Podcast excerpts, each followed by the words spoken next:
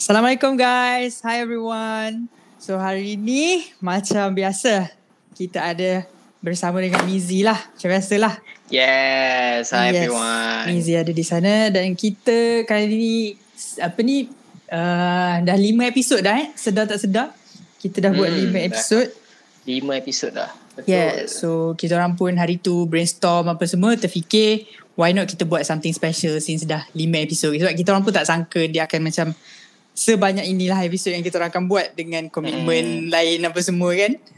So hmm, kita orang terfikir why not kita buat something special. So kali ni kita kena apa ni kita kena ambil mood seram sikit saya mood, mood seram kena kena ah, kena suara yes. slow slow ada macam assalamualaikum warahmatullahi wabarakatuh semua wish ha dia kena ambil seram. feel sikit yes dia kena seram-seram so kita orang dah discuss hari tu macam aku rasa korang pun dah tahu dah by now uh, apa kita punya tajuk kali ni Mizi apa benda Alright, yang kita so, nak bincangkan Bro Sembang punya this week punya episode special sikit. Yes. So kita orang bawakan tajuk minggu ni iaitu mm-hmm. Seram Sejuk. Yes, kita yeah. bercerita tentang benda-benda mistik lah kali ni. Ah, yes. InsyaAllah. So, macam mana kita punya ni, uh, Seram Sejuk ni, segmen Seram Sejuk ni, dia akan terbahagi kepada dua segmen lah kita akan cakap.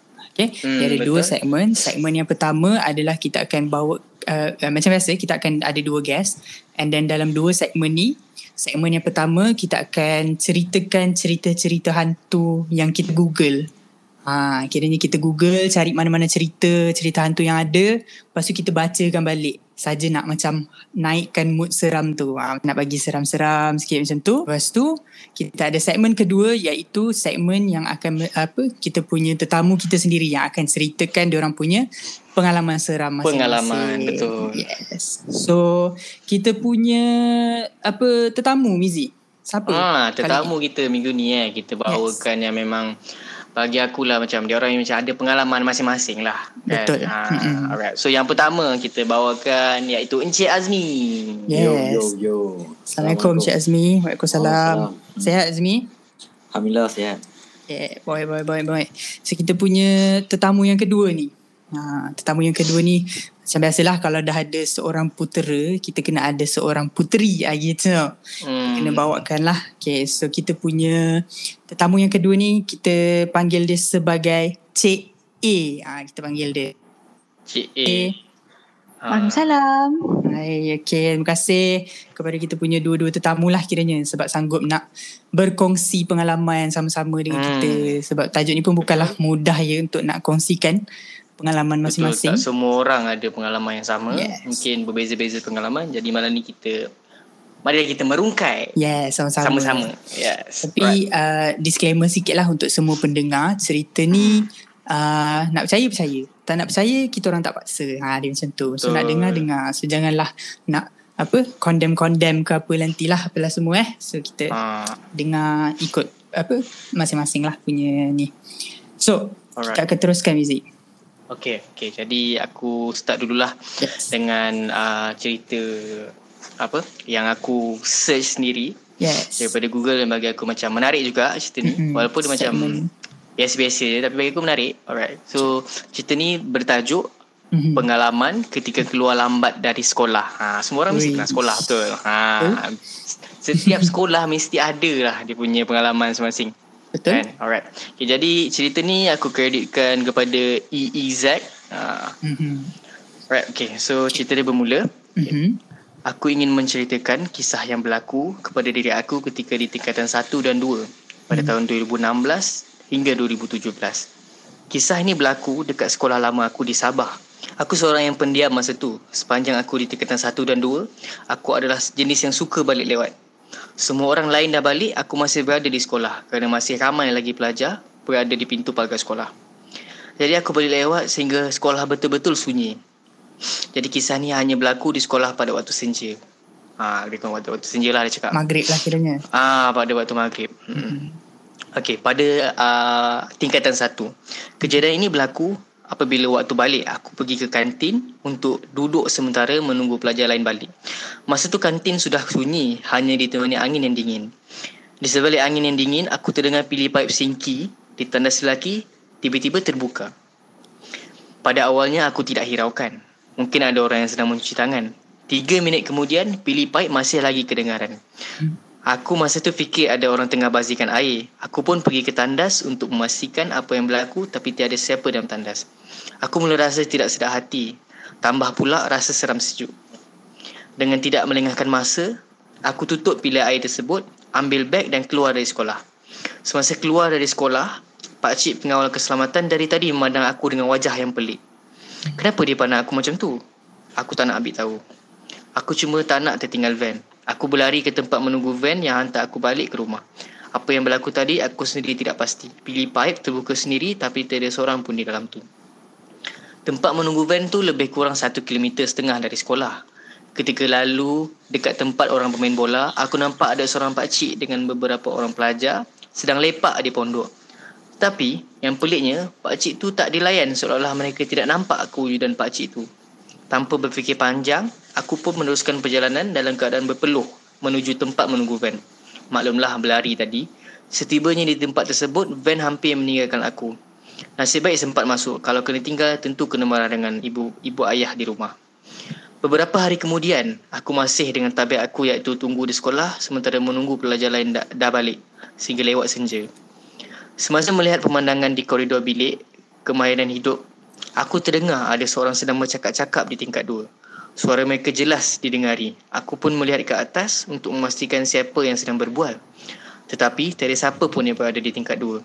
Kosong pula tu tingkat tu. Aku pun ambil keputusan untuk keluar dari sekolah dan terus pulang ke rumah. Masa nak keluar dari sekolah, tiba-tiba terdengar bunyi orang berlari berkejaran. Aku pun jeritlah. Siapa tu? Tiada siapa pun yang menyahut. Tiba-tiba ada hentakan kaki di koridor atas. Aku pun lari meninggalkan tempat tu. Setibanya di tempat menunggu van, aku bernasib baik van belum datang. Dua bulan tiada benda pelik berlaku sehinggalah bulan Oktober, masa pelajaran Bahasa Melayu, cikgu membawa kami ke perpustakaan. Sepanjang berada di perpustakaan, aku hanya membaca buku dan bosan. Sedang usyuk membaca buku, aku ternampak ada kelibat di luar perpustakaan. Aku cuba teliti, kelihatan seorang lelaki dengan baju berlumuran darah. Perasaan takut terus menyelubungi, meremang memang seram kalau lihat lelaki tu. Aku tutup muka dengan buku bila tengok balik, benda tu dah tak ada. Kawan aku yang duduk di sebelah melihat aku dengan keheranan. Dia tanya kenapa?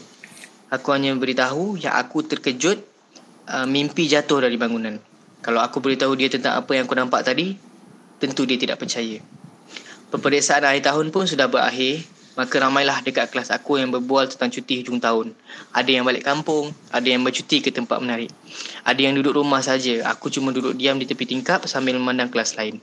Aku nampak kelas di tingkat atas pintunya sekali terbuka dan tertutup. Aku perhati pintu itu untuk memastikan adakah disebabkan angin. Sah, memang pintu itu terbuka dan tertutup sendiri. Aku pun buat-buat tidur sementara menunggu waktu balik. Selepas kes itu, maka cuti hujung tahun pun tiba. Aku tidak mahu memikirkan perkara, memikirkan perkara itu sepanjang aku bercuti di kampung. Ni tingkatan dua pula. Kisah ni berlaku pada pertengahan tahun. Cikgu membawa kami ke makmal bahasa untuk belajar. Mungkin belajar di makmal bahasa lebih seronok. Sebab tu cikgu bawa kami untuk belajar di situ. Ianya terletak di tingkat paling atas sekali. Dekat situ juga sangat sunyi jika dibandingkan dengan tingkat yang lain. Memang mengundang rasa seram sejuk ditambah dengan persekitarannya yang gelap. Berbanding perpustakaan, persekitarannya gelap tapi sentiasa ada orang lalu lalang di situ. Apa yang aku nak ceritakan adalah tentang bilik muzik yang berada di depan bilik makmal bahasa. Selesai belajar, kami pun balik ke kelas masing-masing. Semasa dalam perjalanan pulang ke kelas, aku terhenti kerana terdengar suara yang pelik dari bilik muzik. Lama aku termenung bilik muzik tu sampai rakan kelasku memanggil aku dari jauh untuk balik ke kelas. Aku ambil keputusan untuk melihat bilik tersebut waktu balik nanti. Setibanya waktu balik, macam biasa, aku balik lewat untuk pergi ke bilik muzik tersebut. Aku naik secara senyap-senyap dan setelah sampai di atas, keadaan di tingkat tu memang sunyi. Aku melihat bilik muzik dari luar tingkap, gitar yang berdiri teguh tiba-tiba terjatuh. Aku pun, terke- aku pun terkejut. Macam mana gitar tu boleh terjatuh? Tiba-tiba aku terdengar orang menjerit yang minta tolong tapi suara dia garau sikit. Tolong aku, tolong aku, tolong aku. Aku pun lari lintang pukang ke bawah dan terus ke tempat bas. Selepas cuti raya dah habis, kami sekolah seperti biasa. Aku cuma duduk diam di kelas sementara lain bercerita tentang hari raya di kampung. Bosan jugalah masa tu hanya mampu menconting buku sahaja. Ketika waktu balik, aku tutup pintu kelas dan kelas yang lain. Dari kelas aku ke kelas sebelah dan kelas seterusnya lebih kurang enam kelas pintunya aku tutup. Tetapi selepas tutup pintu kelas terakhir, pintu kelas aku terbuka semula. Sedangkan aku dah tutup rapat tadi. Mustahil angin yang menyebabkan pintu kelas aku terbuka semula. Aku rasa pelik. Kemudian aku berlari ke kelas aku dan tutup semula pintu. Tiba-tiba aku ternampak seperti ada seorang lelaki berada di hujung koridor. Memandang aku dari jauh dan masuk ke kelas terakhir tadi. Aku pun pergilah ke kelas tu. Tapi bila sudah sampai, tiada siapa pun di dalam kelas tu. Bulu rambut aku mula meremang. Memang aku nampak ada orang masuk ke kelas ini tadi. Tapi bila tiada orang, aku pun tutuplah pintu tersebut dan terus balik. Tinggal beberapa hari lagi nak masuk cuti uh, ujung tahun. Masa tu aku dengan beberapa pelajar lepak di kantin. Sementara menunggu pagar, pagar sekolah tiada orang baru kami balik. Manakan sudah tiada, tiada orang cuma kami saja di kantin, kami pun balik. Ketika nak balik, aku ada merasakan sesuatu seperti ada orang mematikan kami.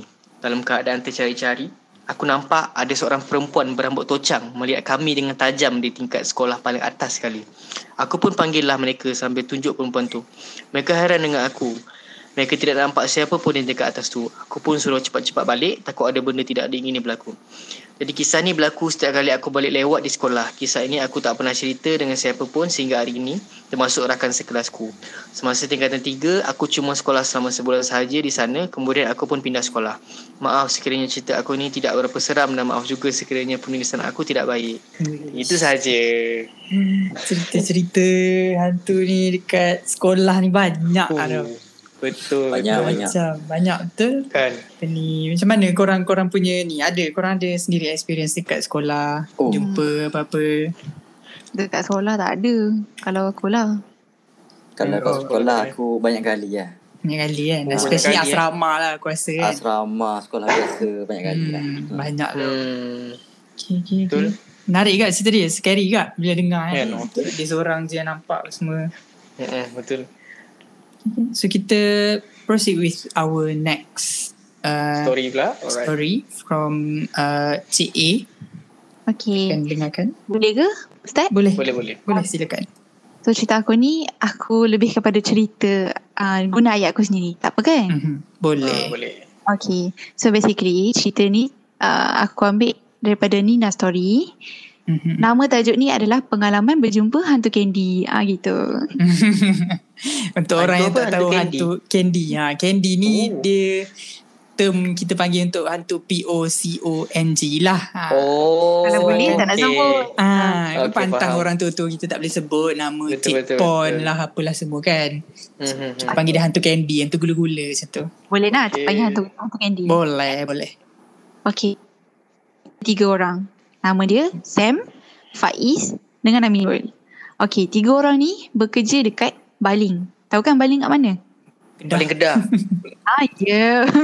okay, Baling Kedah. Okay. So, uh, tiga orang ni kerja dia as uh, technician baiki lampu jalan. Okay.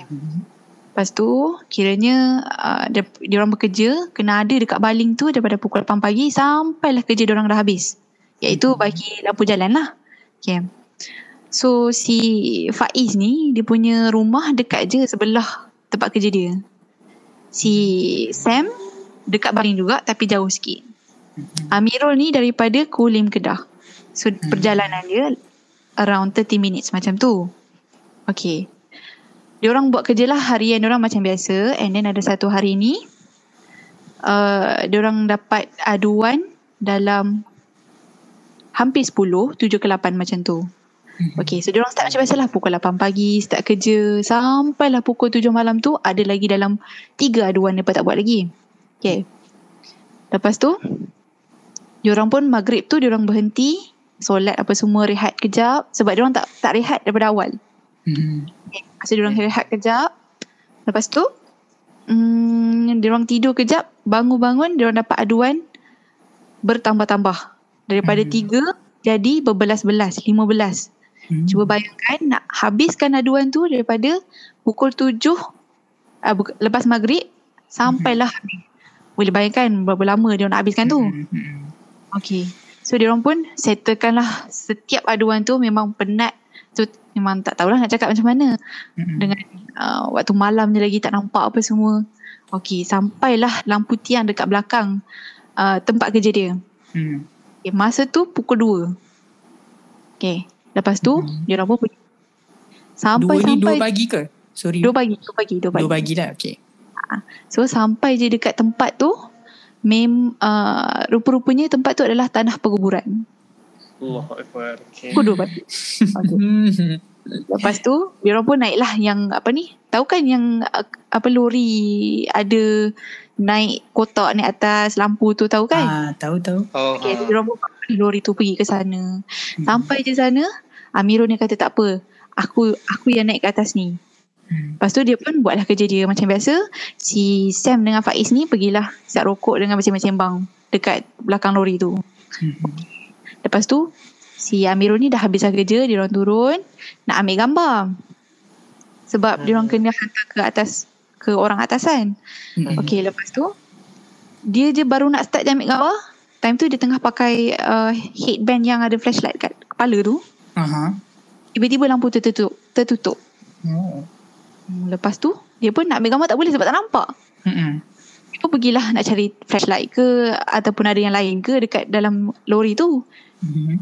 Masa dia tengah cari tu, dia dah bau something. Bau manis-manis masam. Lepas Hmm. dia pun panggil kawan dia. Eh, korang ada tak apa ni? Lampu ke apa sebab nak ambil gambar. Nak hantar orang tasan. Dia tak cakap lagi pasal bau tu. Hmm. Dia orang katakan kita tak boleh tegur. Hmm. Okay, lepas tu si kawan dia pun cakap lah. Uh, pakai je lah flashlight. Hang kan ada flashlight? Lepas tu dia pun kata, Ha lah aku ada flashlight. Lepas tu dia pun ambil lah gambar guna flashlight. Hmm. Kali dia tekan pak, flashlight buka, dia orang nampak hantu candy dekat sebelah tiang. So. Memang nampak susuk tubuh tu dekat sebelah tiang. Hmm. Nampak-nampak je Mereka semua naik lori Pecut tu Lari Lepas tu Dalam lori tu Si Amirul ni pun cakap lah Sebenarnya tadi aku ada bau Mana-mana masam Hmm. Yang lain pun cakap Sebenarnya Kami pun bau tapi Tak cakap Hmm. Lepas tu si Sam ni cakap lah Aku harap benda tu tak ikut aku Aku ada anak kecil kat rumah Lepas tu sampai je dekat tempat uh, Apa ni Tempat kerja tu Dia per, perpecah dan balik rumah masing-masing Hmm. Si Amirul ni Rumah dia dekat Kulim Kedah Hmm.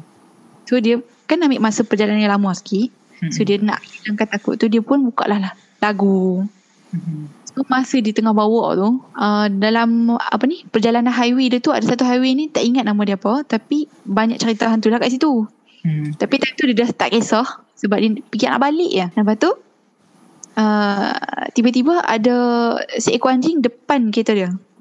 Hmm. Out of nowhere. Lepas tu Hmm. Anjing tu barking Keep on barking dekat dekat kereta dia. Hmm.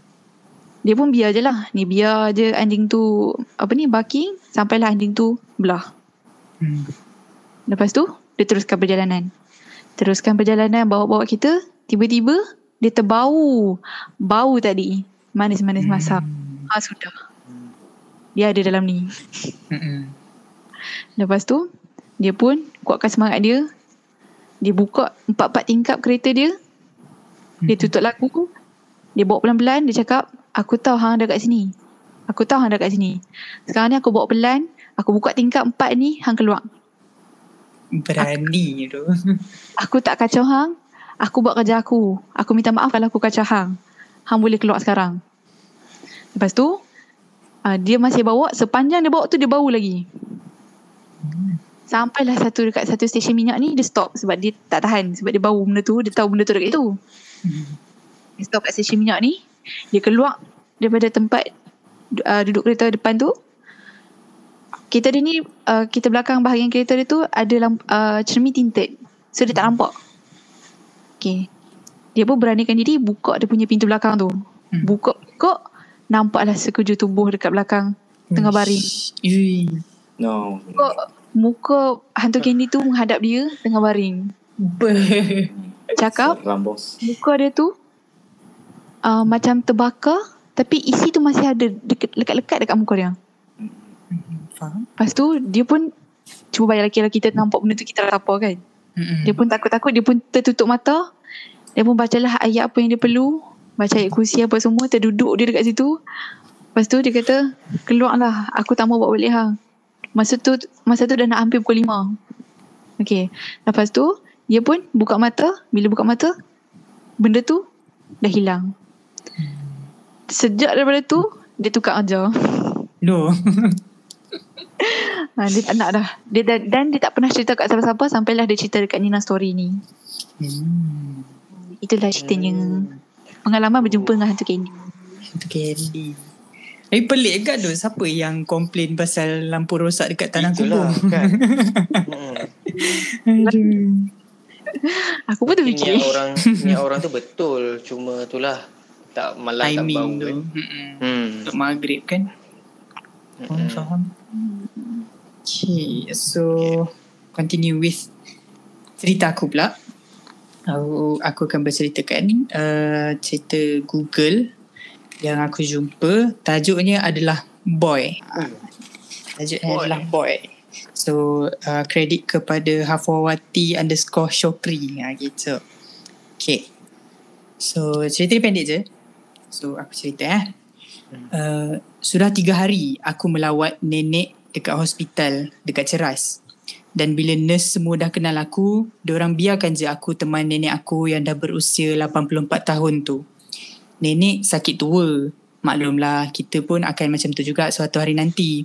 Tapi, aku bukan nak cerita pasal nenek aku malam ni. Aku nak share pengalaman aku waktu dekat ward hospital berkenaan. Waktu aku teman nenek aku. Nenek dekat katil 5D. Seperti dua malam sebelumnya, selepas jam 11 malam, lampu akan ditutup. Hanya dua ke tiga lampu sahaja yang akan dipasang, which is dekat bilik air dan juga dekat kaunter misi. Tak ramai pasien dekat ward nenek.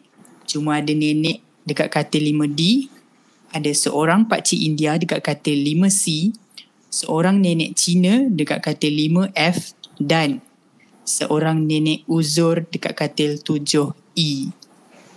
Mula-mula, aku hairan kenapa hanya selepas jam 11 malam barulah langsir katil nenek yang dekat 7E tu terbuka.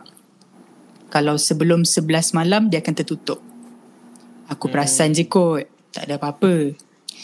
Yang lagi hairan apa ni yang menemani nenek itu hanyalah seorang budak lelaki yang aku panggil boy. Sebab bila aku tanya nama budak tu, dia macam malu. Aku pun panggil lah dia, boy. Malam ni adalah malam ketiga. Aku tunggu boy datang dekat katil nenek aku. Bukan apa, katil nenek boy jong sebelah belakang partition atau dinding katil nenek aku. Kiranya aku tak nampak lah mereka kalau aku tak jalan ke belakang partition tu.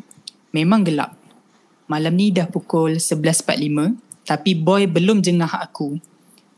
Sedang aku sibuk layan WhatsApp group tiba-tiba hihihihi bunyi suara budak dekat belakang tembok katil nenek aku. Kata hati aku, dia datang dah. Aku dah belikan si boy ni gula-gula yang aku akan bagi bila dia datang dekat aku. Tapi kali ni, dia gelak-gelak tak jenguh aku. Aku bangun. Aku jengah. Boy? Boy? Meh lah abang nak bagi boy benda ni. Kata aku. Aku nampak samar-samar je si boy ni tengah berlari dari katil neneknya ke katil kosong lain. Sampai depan aku, boy berhenti. Dia tenung aku. Agak lama. Aku tanya, kenapa boy? Kalau korang nak tahu, umur boy dalam baya 9, 9 atau 10 tahun. Abang tak tidur lagi? Tanyanya pada aku. Belum boy. Kenapa? Boy tu yang patut tidur. Kata aku. Dia senyum pada aku. Meh sini boy, abang nak bagi boy ni. Dia datang pada aku. Boy hulurkan tangan boy, kata aku. Dia segera hulurkan tangannya ke depanku. Nah, abang belanja boy ni, kata aku. Thank you abang. Kata boy sambil merenung ke arah mataku dengan sayu. Kenapa boy? Nenek boy sakit apa boy? Tanya aku sebelum ni. Aku tak tanya sebab aku tak nak sedihkan hati boy. Nenek aksiden, katanya dengan sayu. Aku tanya, eh syukurlah nenek boy aksiden dan selamat.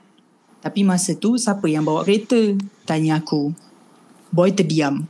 Lama dia merenung mata aku. Membuatkan aku dengan tiba-tiba meremang. Papa bawa kereta. Mama duduk sebelah. Uh, nenek duduk dekat belakang. Kata boy. Oh, papa mama boy okey ke? Aku tanya. Tiba-tiba mata boy berair. Papa mama dah tak ada. Ah sudah mulut aku. Aku berteriak dalam hati. Sedih aku bila dengar boy kata begitu. Aku tak patut tanya pada boy. Patut aku tanya pada nurse sahaja. Oleh kerana boy dah sedih dan jam menunjukkan 12.50 malam, aku kata pada boy, Maafkan abang boy. Boy jangan sedih je. Boy baca Al-Fatihah tau. Aku nak capai kepala boy. Aku nak peluk boy.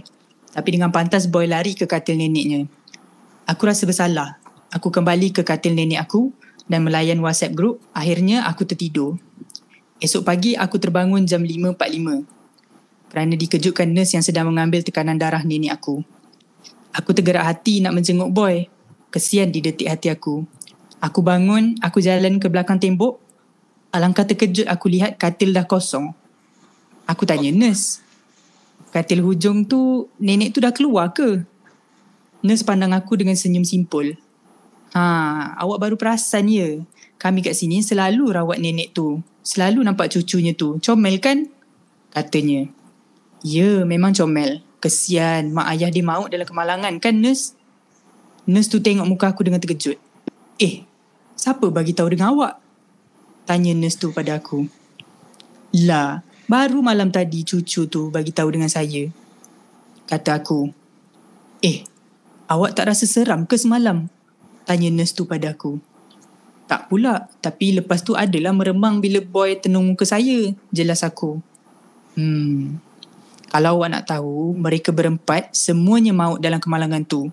Dilanggar trailer, kata nurse tu. Hmm. Ya Allah, tapi siapa budak tu nurse? Tanyaku dengan mulutku terbuka luas. Itulah Aiman, bukan nama sebenar. Dia juga maut kerana pihak bomba jumpa mayatnya di dalam pangkuan neneknya. Mereka hangus terbakar katanya padaku. Aku terduduk. Aku bangun, aku jalan keluar ward dan terus ke surau hospital untuk solat subuh. Aku berdoa Allah menempatkan mereka di golongan soleh. Aku menangis. Lepas solat, aku terus memeluk nenekku yang beransur pulih. Itu sahaja ceritanya. Uh, beremang. Yes. Beremang bos. Kat hospital ni. tak semua benda boleh tegur kalau kita nampak. Betul-betul. Bahaya tu. So, ni macam legit kan? Yes. Ni betul. macam cerita orang tu aku rasa betul lah kot kan. Dia cerita mm-hmm. pengalaman dia sendiri. Betul. Memang wujud kadang orang cerita dekat ward apa semua. Hospital mm-hmm. kan lagi-lagi. Tempat-tempat yang macam ni. Okay. So kita dah habis lah with our first segment. Kita dah naikkan mood seram tu. So, kita nak tanya dengan kita punya guest ni. Tetamu oh, kita yeah. dua orang ni apa ni berapa banyak kali lah macam korang ada pengalaman seram korang sendiri yang korang encounter sendiri kita tanya dengan Cik Azmi dulu mungkin Cik Azmi saya eh okey berapa banyak kali eh hmm. countless countless time lah countless ha, memang tak ada dikira hmm. waktu dekat rumah ke dekat ni ke ke mana-mana hmm. je boleh ada spesifik daripada kecil lagi so hmm. memang kat rumah kat sekolah uh, semualah macam tu hmm. hmm. banyak Hmm. hmm. Faham, faham. Kalau macam untuk uh, Cik A pula macam mana? Hmm. Kalau saya start daripada saya masuk universiti. Kalau daripada kecil hmm. tak pernah lagi lah. Masuk ah. universiti baru start. Ya. Hmm. Faham, faham. Hmm. Okay, so, okay. Mungkin kita boleh mulalah kot dengan kita punya ni. Kita nak dengar teruslah cerita masing-masing. So kita jemput uh, Azmi dulu. Silakan Azmi untuk okay. menceritakan kisah anda. Boleh kita start. Bismillahirrahmanirrahim. Okay, cerita ni uh, basically memang berlaku. Mm-hmm. Uh, tak nak bagi tahulah adakah kepada saya ataupun orang yang rapat kepada saya. Tapi benda ni mm-hmm. memang betul-betul berlaku dan mm-hmm. first first hand punya information lah. Mm-hmm. Okay. Jadi uh, cerita pertama bertajuk Siapa Itu? Wih, ada tajuk ya. Ha, siapa itu? Siapa itu? Saya buat tajuk ni. Okey. Okey. Okey. Uh, kalau saya cerita dua cerita boleh? Boleh, boleh, boleh. boleh. Okey. Okey. cerita ini berlaku ketika zaman sekolah menengah. Mm-hmm. Ketika tu saya tingkatan tiga. Mm-hmm. Jadi seperti biasa, uh, tingkatan tiga merupakan waktu penting lah. Di mana kita ada PMR kan. Mm-hmm. Jadi kita pun tak boleh lari daripada kelas tambahan malam. Betul mm-hmm. tak? Betul.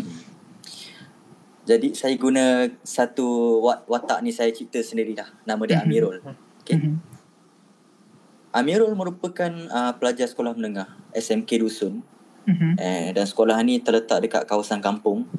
Keliling dia hutan dan pokok getah. Mm-hmm. Jadi Amirul ni sudah biasalah berjalan daripada rumah ke sekolah. Mm-hmm. Dan hari tersebut pun macam hari-hari biasa. Jadi kelas tambahan malam pun bermula daripada pukul 8 sampai 10 malam. Mm-hmm.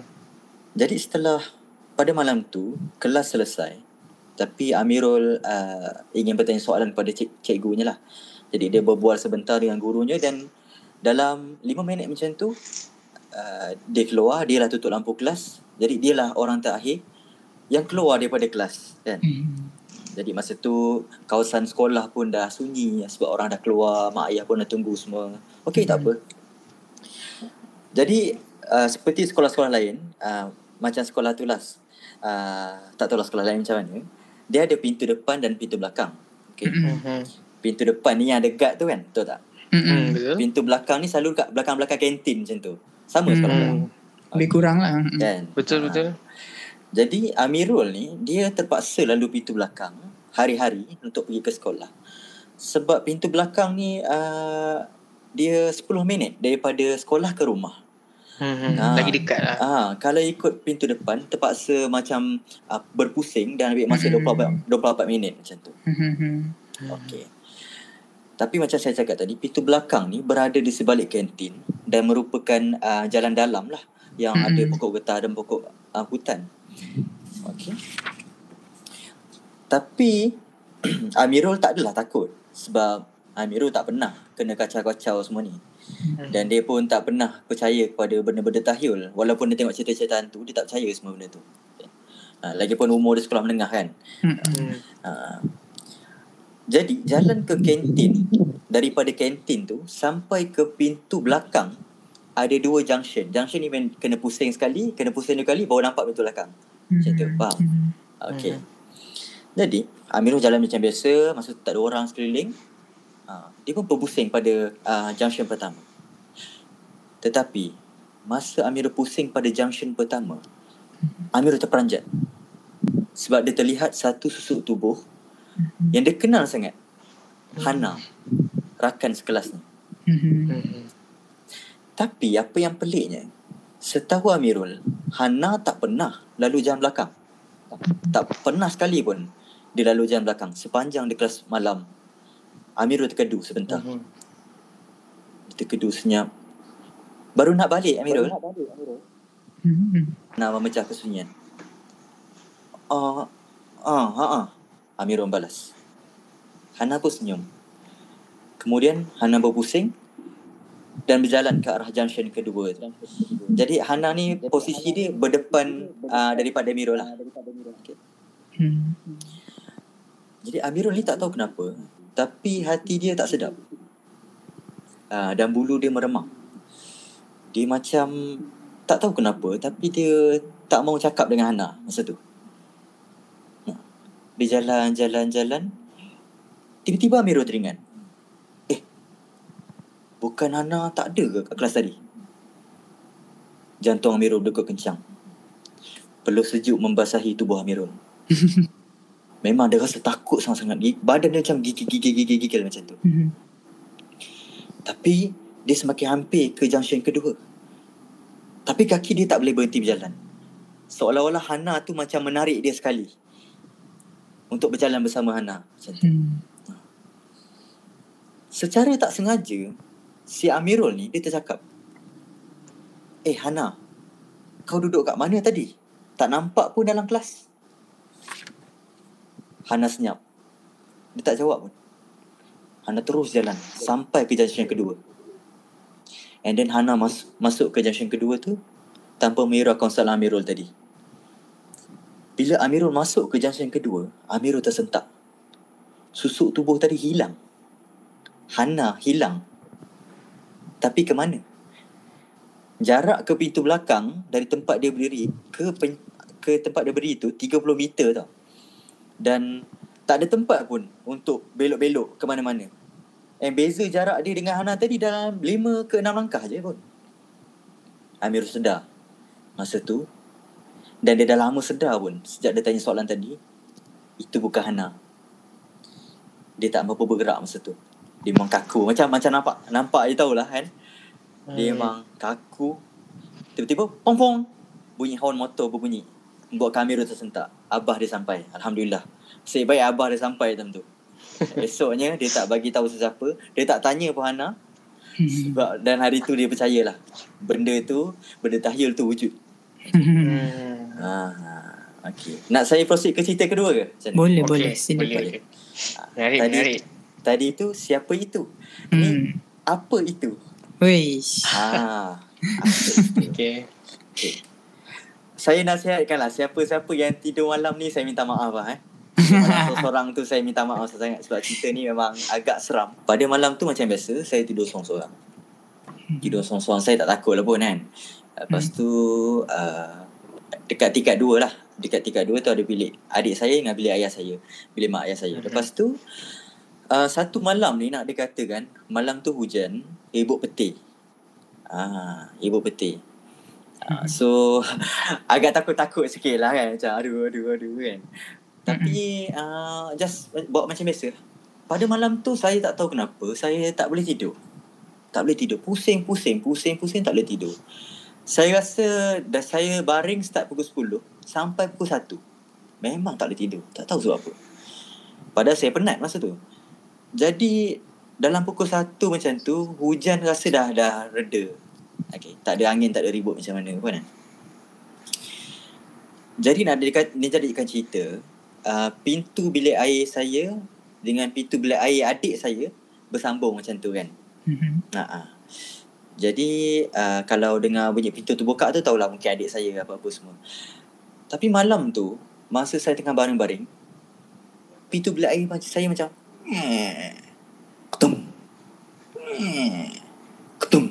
Tak pernah semua selama saya duduk kat rumah tu dua tahun okay. tak pernah hmm. walaupun hujan bagilah ribut macam mana pun tak pernah jadi macam tu saya pun macam hmm. OMG OMG what the hell macam tu kan memang memang takut memang tak boleh gerak langsung so saya pun macam oh astagfirullahaladzim astagfirullahaladzim okay tak ada apa-apa let lah let lah macam tu kan jadi uh, saya pusing-pusing nak dekat setengah jam tu saya rasa macam nak terkencing Lepas tu saya ter, terbayang Ay, apa benda tu yang buka pintu dia tak ah, mampu aku nak kencing macam tu kan. Jadi katil saya ni katil yang ada lubang bawah tu. Ha. Hmm. Ha.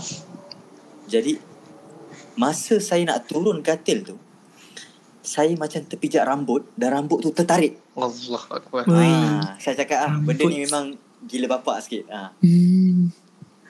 Saya ter, saya melompat Hmm. Memang memang takut memang. Astagfirullahalazim. Aku pijak habuk ke tapi habuk tak akan tarik macam tu. Hmm. Macam tu. Hmm. Ha. Tapi masa tu tak tahu kenapa bongok sangat. Saya rasa macam aku nak tengok bawah. Aku nak tengok bawah katil.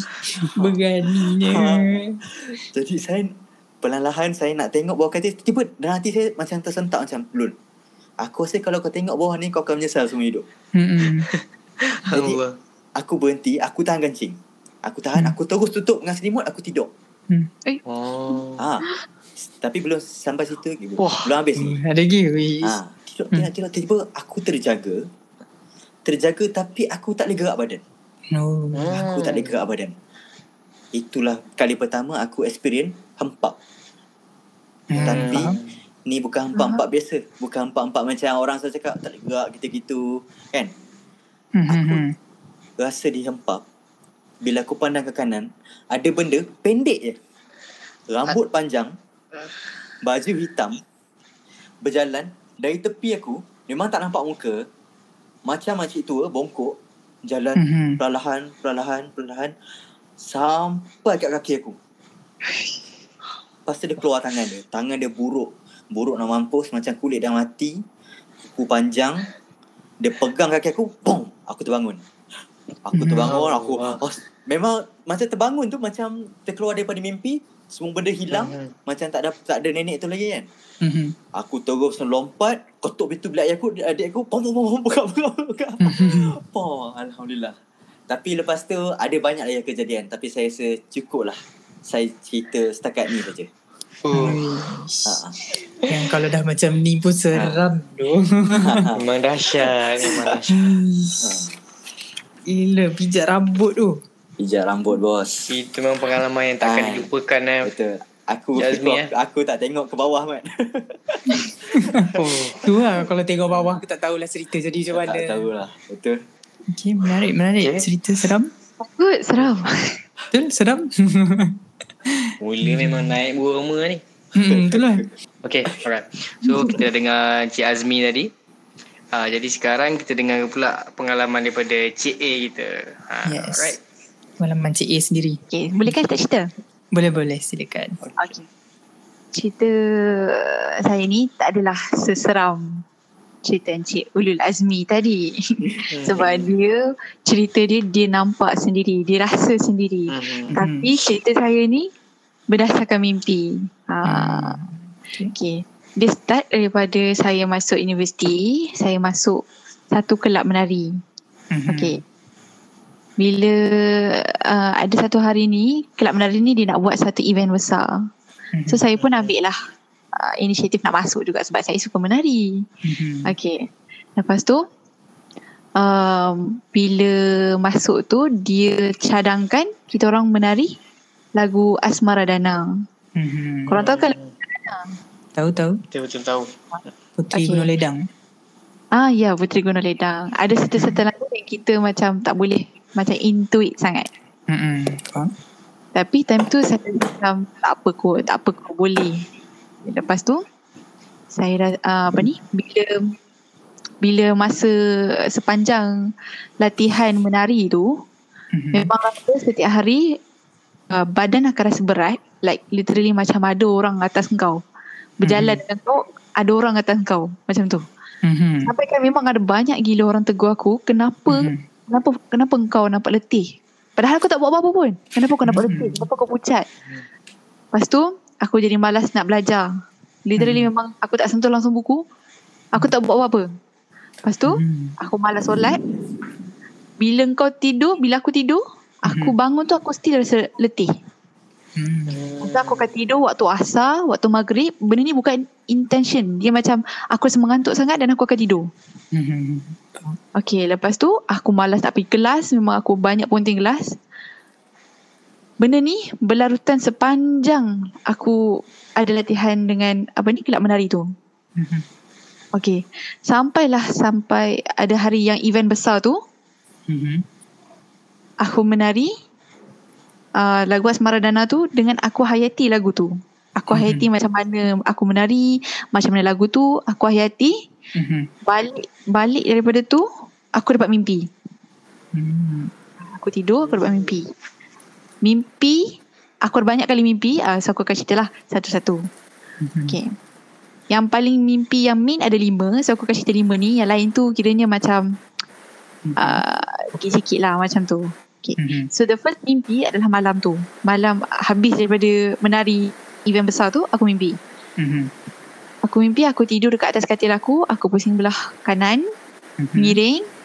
Aku buka mata aku. Ni mimpi tau, bukan betul. Mimpi. Mhm. Buka mata, aku nampak ada satu perempuan ni sangat cantik. Mhm. Dia macam cantik dia tu memang kau tak pernah nampak lah. Cantik macam orang-orang klasik dulu. Dia dengan cara dia pakai baju apa ni klasik-klasik macam Puteri Gunung Ledang dulu dengan ada aksesori dia cantik sangat-sangat. Literally memang dengan mulut merahnya memang cantik lah. Mhm. Masa first aku nampak dia cantiknya dia ni. Mhm. Okay. Lepas tu tak lama daripada tu dia terus macam dia pandang aku. Dia memang pandang aku tak berkelip. Lepas tu dia senyum. Lepas tu aku tak boleh nak bergerak. Aku tak boleh nak bercakap. Aku tak boleh nak buat apa-apa. Nak panggil tu minta tolong pun tak boleh. Sebab aku nak bangun pun tak boleh. Okay lepas tu uh, Sampailah Aku macam terbangun sendiri Bila aku bangun tu Aku tengok jam pukul 3 pagi. Oh. Tiga setengah pagi, pukul 3 pagi. Yang macam tu lah. So masa aku bangun tu memang aku rasa gigil, aku berdebar. Memang dia dia bukan macam orang senyum biasa. Dia orang senyum yang macam puas hati kau tak boleh buat apa-apa. Mhm. Aku yang in control sekarang ni yang macam tu. Faham? Lepas tu aku takut nak tidur balik tapi aku pun macam beranikanlah diri tidur balik. So aku tidur balik. Okay, mimpi yang kedua ni Mhm. Aku mimpi yang sama Perempuan yang Mhm. sama Aku baring Buka mata Aku nampak dia Aku baring Buka mata Nampak dia Hmm. Okey. Allah. Dia still senyum dekat aku Dan dia rasa macam ah Dia in control aku Aku tak boleh buat apa-apa Mhm. Aku tak boleh nak cakap Aku nak baca ayat kursi apa semua Aku tak boleh Mhm. Okay lepas tu Sampailah Aku bangun Aku bangun Aku menggigil Lepas tu kejap Eh kejap Aku dalam mimpi lagi Aku dalam Mhm. mimpi lagi Kejap macam mana ni Lepas Mhm. tu Aku pusing belah kanan Nampak dia lagi Hmm. Lepas tu Aku terbangun lagi Tapi aku tahu termimpi lagi Aku keep on bangun Bangun-bangun tapi termimpi lagi Hmm. uh, Aku rasa maybe some of Orang akan rasa mimpi dalam mimpi ya. Aku rasa benda tu mimpi dalam mimpi Hmm. Faham? Macam stuck. Ha start Macam time Benda yang sama. ada. Hmm. Ha ha macam tu Lepas tu sampailah satu kali tu Memang aku bangun betul Memang aku bangun tu Memang uh, time tu pukul 3 3 lebih lah Dekat pukul Mhm. 4 3 lebih Time tu memang aku menggigil Aku dah takut sebab Ni betul ke tak ni Ni betul ke tak ni Ni betul ke tak ni Mhm. Aku memang Mhm. bangun dah ke belum ni ya, macam tu. Yang sampai memang aku rasa takut sangat-sangat. Okay, lepas tu uh, apa ni? Sampai kan aku rasa macam bila aku, nak, aku takut nak tidur. Faham tak? Aku ialah aku takut kalau aku tidur nanti benda tu datang Mimpi lagi. balik. Hmm. Ni balik aku takut benda tu datang lagi sampai aku sanggup tunggu sampai subuh baru aku tidur. Hmm. Hmm. Lepas tu aku rasa macam benda ni benda yang mimpi hantu biasa-biasa mula-mulanya. Mhm. Uh. Lepas tu Kali ketiga Aku mimpi lagi Tapi kali ni Mimpi lain pula Hmm. Sama juga Aku atas Mhm. katil Aku buka mata Pintu asrama terbuka Lepas tu Hmm. aku nampak satu bayangan Nenek kebayan Oh. Badan dia bongkok Pakai baju hitam Besar Mhm. Pakai tongkat Tangan dia memang buruk Sama macam Lula Azmi cakap tadi Mhm. Kuku dia memang sampai mencecah lantai Rambut Mhm. Hmm. warna uh, grey sampai ke ke lantai juga dia berjalan tak tak tak tak masa dia berjalan tu aku tak boleh gerak tiba-tiba dia tarik aku zak keluar daripada bilik pintu bilik tu dia tutup Hmm. so aku nak masuk tak boleh Hmm. Hmm. lepas tu aku terbangun daripada tidur Hmm. dia datang lagi ya aduh macam mana ni ha. memang benda ni keep on repeating banyak kali dan aku macam sampai fed up sebab orang pun tanya aku kenapa macam aku lain lah Mhm. lepas tu aku tanya masa ni aku macam clueless kenapa benda ni jadi kat aku sebelum ni tak jadi pun Mhm. ha. lepas tu aku ada satu seorang sepupu ni dia macam pernah kena so aku tanyalah dia pendapat dia apa jadi kat aku sekarang ni Mhm. Lepas tu dia kata memang kau kena kacau ni. Apa yang kau buat? Kau dah ambil barang apa-apa ke? Ataupun kau uh, apa ni mimpi bayi ke apa ke? Mhm. Aku cakap tak ada. Tak ada. Aku tak pernah ambil barang yang aku rasa macam cantik ke apa ke. Tak ada. Tak ada buat benda betul. Lepas tu Mhm. uh, dia tanya lagi. Habis tu kau buat apa je lately ni? Lepas tu aku cakap Mhm. lah aku menari. Mhm. Menari, dia tanyalah lagu apa? Lagu Asmara Dana. Dia pun cakap, lah kenapa yang kau pergi menari lagu Asmara Dananya? Mhm. Kau tahu tak lagu tu Hmm. memang tak boleh pun sebenarnya. Mhm. Ha, lepas tu aku macam, oh aku tak tahu pula boleh sampai extend jadi macam ni. Mhm. Lepas tu bila aku cerita, describe apa benda yang aku nampak, dia cakap, apa benda yang aku cerita tu, macam aku cakap, itu adalah Puteri Gunung Ledang. Puteri Gunung Ledang kan ada dua side. Satu perempuan Ah, sangat ah. lawa, satu nenek kebayan. Betul. Ah, Betul. betul. So, aku rasa macam, ish betul lah. Betul lah ni sebab aku menari dan aku terlalu hayati benda tu. Ah, benda tu datang kat aku. Okay, lepas tu aku dah tahu punca, aku dah tahu apa masalah aku. Aku pun macam uh, decide lah nak berubat. Tapi sebelum tu, uh, apa ni, kelab menari tu macam dah dah hampir nak sampai ke nak buat acara besar tu. So aku Mhm. teruskan dengan benda tu je dulu. Barulah aku nak pergi Mhm. berubat. Hmm. Lepas tu uh, bila dah menari apa semua tu malam tu aku tidur tapi aku tidur pukul 3 pagi sebab aku belajar dulu kot sikit sebab aku rasa macam aku lost out sangat mm-hmm. okay lepas tu aku kejut member aku sebab member aku tu suruh kejut so aku kejutkan mm-hmm. so dia bangun aku tidur time tu dah pukul 3 mm-hmm. bila aku tidur tu aku mimpi lagi sekali aku mimpi time ni mm-hmm. sama juga aku baring belah kanan aku buka mm-hmm. mata aku nampak dia dia tengah uh, membelakangi aku. Mm-hmm. Okay. Lepas tu, aku time tu aku dah fed up dengan semua benda sebab aku dah letih. Aku penat mm-hmm. setiap hari aku bangun rasa letih. Aku penat nak hadap kau. Aku penat lah. Mm-hmm. Lepas tu, time tu aku boleh bergerak. Aku bergerak. Sebelah aku tu aku tak sure. Pisau ke ataupun benda-benda yang tajam. Aku mm-hmm. nak bunuh dia. Mm-hmm. Aku determine untuk bunuh dia. Aku mm-hmm. dah nak settle semua benda ni. Lepas tu mm-hmm. aku terus pergi dan bunuh dia. Tikam daripada belakang. Mm. Aku ingat dah settle lah. Aku mm-hmm. macam ah lega dah habis. Mm-hmm. Rupa-rupanya dia pusing pelan-pelan dekat aku. Dia senyum, dia gelak, dia mengilai. Yoish. Dia macam seolah-olah dia cakap kau ingat kau boleh bunuh aku. Aku yang kau turun kau. Ha, macam tu. Yoish. Lepas tu aku pun macam kau faham tak kau dah habis inisiatif kau. Mm. Kau dah nak mm-hmm nak settlekan semua-semuanya tapi at last tak boleh juga. Apa yang kau buat tak boleh. Tak jadi tak jadi tak jadi. So aku jadi macam dah give up. Aku dah tak tahu nak buat apa. Aku dah hampir nak give up lah kiranya time tu. Uh, lepas tu dia gelap mengilai tu sambil-sambil tu dia datang tepat dekat aku. Zap macam tu. Daripada mm. muka yang lawa tu terus jadi muka nenek kebayan tu. Wish. aku terus Ya, aku jadi time tu dah aku aku tak ada buat apa-apa. Aku dah tak ada gerak, hmm. aku tak ada baca apa-apa, aku tak ada buat apa. Menjerit pun tak boleh. Hmm. Okay.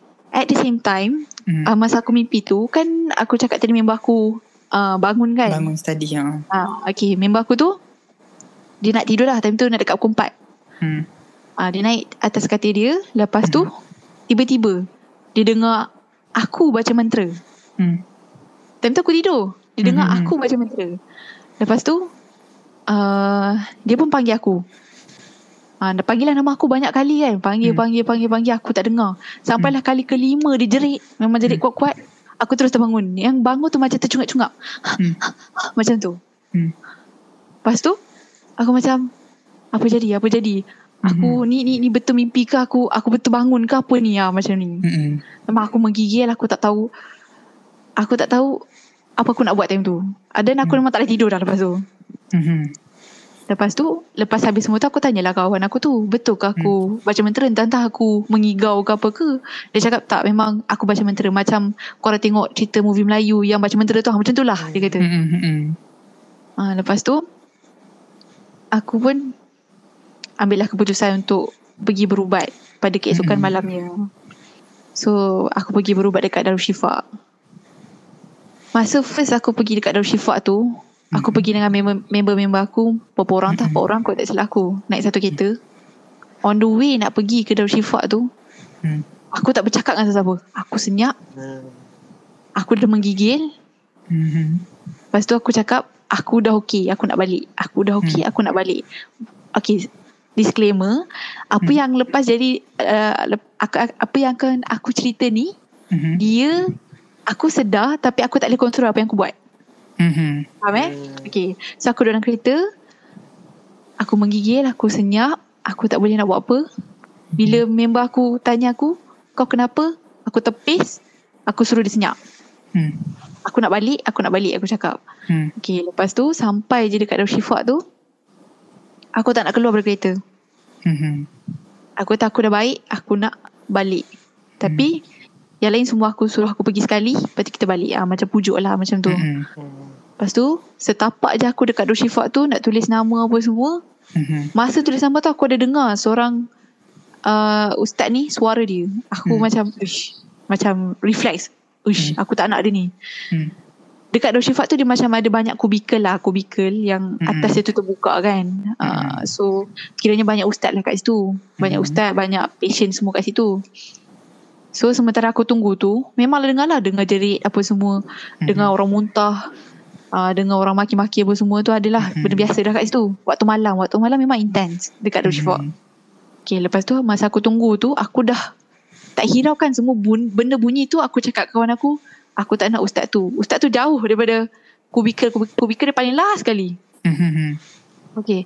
Aku tak nak ustaz tu. Aku tak kenal pun ustaz tu. Aku tak pernah nampak pun ustaz tu. Tapi bila aku Hmm. dengar, aku kata aku tak nak ustaz tu. Mm. Aku tak nak ustaz tu. Lepas tu, sampailah satu beberapa minit. Mhm. Tiba-tiba ustaz yang kubikel yang aku dengar tu keluar. Mhm. Maksudnya dah settlekan lah uh, apa rawat dia punya uh, patient. Passion Okay, dia. lepas tu uh, dia datang dekat aku dia panggil. Lepas tu Mm. rupa-rupanya memang dia yang aku takut. Maksudnya aku takut tu memang betul-betul dia aku dapat. Hmm. Faham tak? Hmm. So aku pun masuk. Mhm. Masuk-masuk aku duduk membelakangi ustaz. Mhm. Ada dua orang kawan aku masuk sekali. Mhm. Masa uh, apa ni? Dia pun bentangkan sejadah dekat atas kaki aku. Mhm. Dia tanya, apa cerita sebenarnya? Mhm. Aku nak cerita tapi aku tak boleh nak cakap. Mhm. Mulut aku macam dikunci. Tak boleh nak cakap Hmm. apa-apa. Faham? Lepas tu, aku pusing dekat kawan aku. Bagi hint, suruh cerita. Aku tak boleh nak cakap. Mm. Lepas tu dia pun cerita. Hmm. Lepas cerita tu, ustaz tu pun start lah awal-awal tu. Masa ustaz tu nak start awal-awal tu, aku rasa macam aku nak gelak. Aku nak gelak tapi aku tahan. Kenapa aku nak gelak? Tapi memang membuat-buat rasa nak gelak tu. Lepas tu, tanpa aku sedar ni lepas habis rawatan tu, kawan aku lagi seorang cakap, aku pandang dia tapi aku tak sedar. Mhm. Aku pandang dia dalam keadaan muka aku senyum sinis. Dekat dia. Uish. Uh, ta- tapi benda tu aku tak perasan. Mhm. Okay, lepas tu, uh, ustaz tu teruskan rawatan. Uh, sampailah macam aku menjerit apa semua. Uh, sampailah habislah semua hari tu. Mhm. Kiranya macam ingat, uh, habis aku rawatan hari ni. So, kita orang pun balik. Mhm. Sampai sebulan macam tu tak pergi Darushifa. Mhm. Tiba-tiba one of our roommate tu macam demam tak kebah dah sebulan. Ha, macam tu. Mhm. Bukan demam panas macam demam-demam demam-demam panas sikit macam ada. Hmm. Ah macam tu lah. Lepas tu dia pun dah makan ubat apa semua tapi tak jalan juga dia pun carilah alternatif nak pergi Darushifa juga. Dia pun Mhm. ajaklah kita orang pergi. Mhm. Masa pergi tu ustaz tu rawatlah si apa uh, roommate saya ni. Mhm. Ah lepas tu sambil duk rawat roommate tu dia pandang saya. Hmm. Sambil rawat dia pandang. Dia tak dia tak pandang roommate saya tu dia pandang saya. Mhm. Lepas tu saya dah gelabah dah kenapa dia pandang Hmm. aku. Aku buat apa? Mhm. Lepas tu uh, lepas habis dia rawat apa ni? Roommate uh, saya tu Mhm. dia cakap macam ni. Apa kata awak pula yang duduk kat sini? Mhm. Tanpa apa-apa dia kata uh, dia suruh dia suruh saya duduk dekat Hmm. depan ni. Mhm. Lepas tu dia pun start rawat. Mhm. Bila dia je uh, dia start rawat tu, Hmm. saya terus tepis tangan dia, saya nak Hmm. keluar. Lepas pada tu saya mengamuk. Saya kata saya nak keluar. Nak keluar, nak keluar. Hmm. Lepas tu kawan saya ni dah takut dah. Hmm. Memang dah keluar awal dah. Sampai kan si ustaz yang rawat rawat saya tu dia panggil Hmm. lagi uh, empat orang tambahan. Ustaz dan ustazah datang. Tolong Hmm. pegang sebab memang Hmm. tak boleh nak kawal. Okay. Lepas tu masa dia orang first pegang tu, lima Mhm. orang tu saya boleh tepis semua. Hmm. Ha. Lepas tu, dia orang buat lagi sekali. Ada seorang ustazah memang duduk atas saya. Ha, Mhm. Dia rawat. Ha. Sampailah habis. Benda ni berlaku daripada lepas isyak tu sampai pukul nak dekat 12 lebih. Oh, Lama kan? Hmm. Ah, lama. Saya tak sedar benda tu. Benda tu saya tak sedar selama tu. Dan saya tak sedar Mhm. yang benda tu boleh jadi sampai ke extent tu. Mhm. Rupa-rupanya benda yang saya rawat masa first tu tak habis. Dia still ada. Oh. Ha. Itu rawatan kedua. Mhm. Okay. Lepas tu, dah habis lah ni. A few months macam tu, macam rasa berat-berat balik badan, rasa macam tak sedap badan. Dah tahulah mesti ada benda kan. So, pergi pergi rawat balik. So, masa rawatan yang ketiga, uh, apa ni? Ustaz tu kata macam yang dah lama tu dah habis dah rasanya. Cumanya bila badan kita ni dah ada benda, Mhm. bila benda tu keluar dah dia ada lubang-lubang. So, Ah, bila ada faham. lubang-lubang, senanglah benda nak masuk. Benda lain nak masuk. Ha, sebab um, masa sebelum rasa berat tu Mhm. ada satu minggu tu macam selalu balik waktu lewat malam lah dalam pukul 12 lebih macam tu kot. Hmm. Ada satu hari tu balik seorang-seorang. Hmm. Lalu tahu kan laluan farmasi uh, nak ke Ah tahu tahu. ha kan ada BPSG yang lama tu. Hmm. Ha, pukul 12 malam lebih macam tu lalu Mhm. seseorang tiba-tiba eh dekat kubikel sebelah kanan tu tiba-tiba Mhm. lampu terbuka Wish. daripada gelap terbuka dengan husnuzon lah diri oh, ada, ada orang kot ada, orang, kot Hmm. ada orang kot lepas tu bila lalu je lagi depan Mhm. lagi tiba-tiba ada dengar orang panggil nama Hmm. nama tu dia panggil pelan je orang kata Hmm. kalau dia, dia panggil pelan dekat Dekat Bukan. kata. Hmm. Betul. Atau Eh. Lagi dekat jauh. ha ha ha macam tu lah. Hmm. Hmm. Ha. Lepas tu uh, memang dah tahu lah benda tu ada kat situ so saya lari Mm-mm. terus. Hmm. Ha macam tu. Lepas tu ustaz tu kata dekat area tu macam ada benda lah kat situ. Hmm. Memang sepanjang duduk kat situ memang saya rasa macam memang ada benda lah kat situ. Hmm. Sa- sampai kan sampai saya sanggup beli basikal Hmm. tak nak lalu laluan tu. Lalu laluan Ah. jauh. Ha, sejak daripada tu makin better. Hmm. So pergi uh, berubat, berubat, berubat Hmm. sampailah memang betul totally okay. Hmm. Ha, macam tu. Sampai sekarang lah, sekarang okay dah Alhamdulillah. Hmm. Okay. Scary kan ke ter, ter, Scary. apa terdiam je. Mm-mm.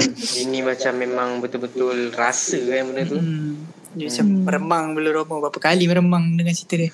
Okay, so next is uh, kita tanyalah juga dekat Encik Azmi dengan Encik A Hmm. iaitu uh, pendapat uh, korang sendiri berkenaan dengan pengalaman seram yang selalu berkait dengan keluarga. Macam mana pula tu sebenarnya?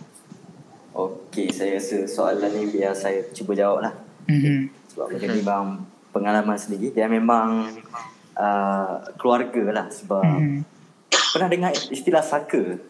Ah, pernah? Saka. Hmm, Ah, betul, pernah, hmm, pernah. Keluarga saya ada benda macam tu lah. Hmm.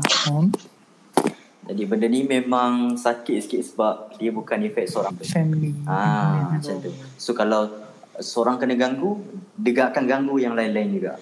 So Hmm. macam saka ni saya, tak silap saya mak saya ada. Lepas tu ah, dia biasa lah dia macam nak ganggu anak-anak kecil kan. Hmm.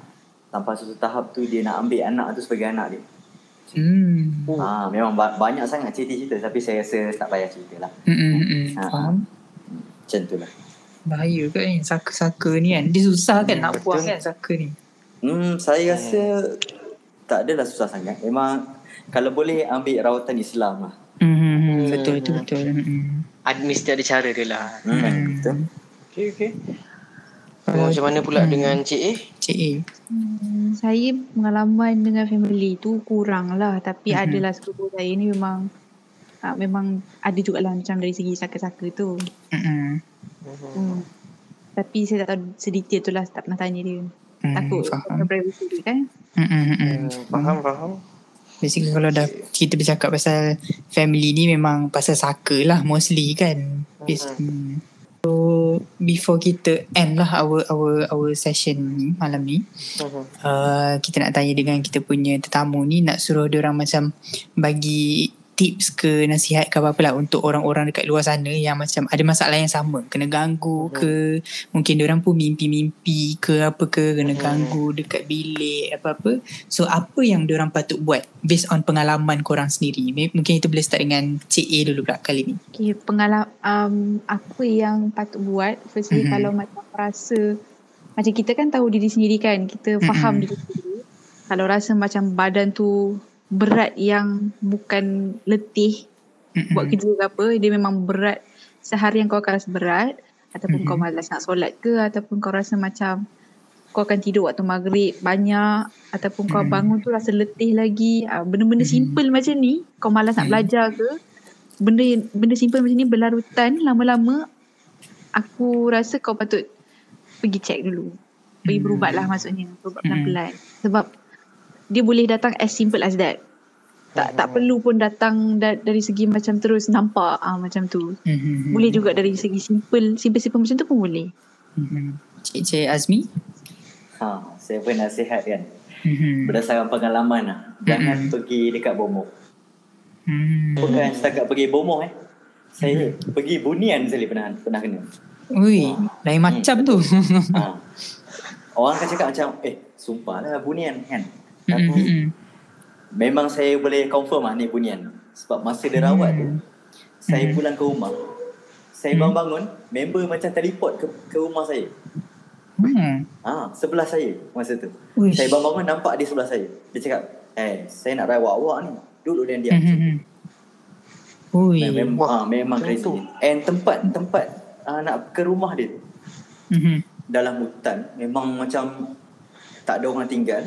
Hmm. Lepas tu dekat tempat tu macam ada satu lembaga yang besar.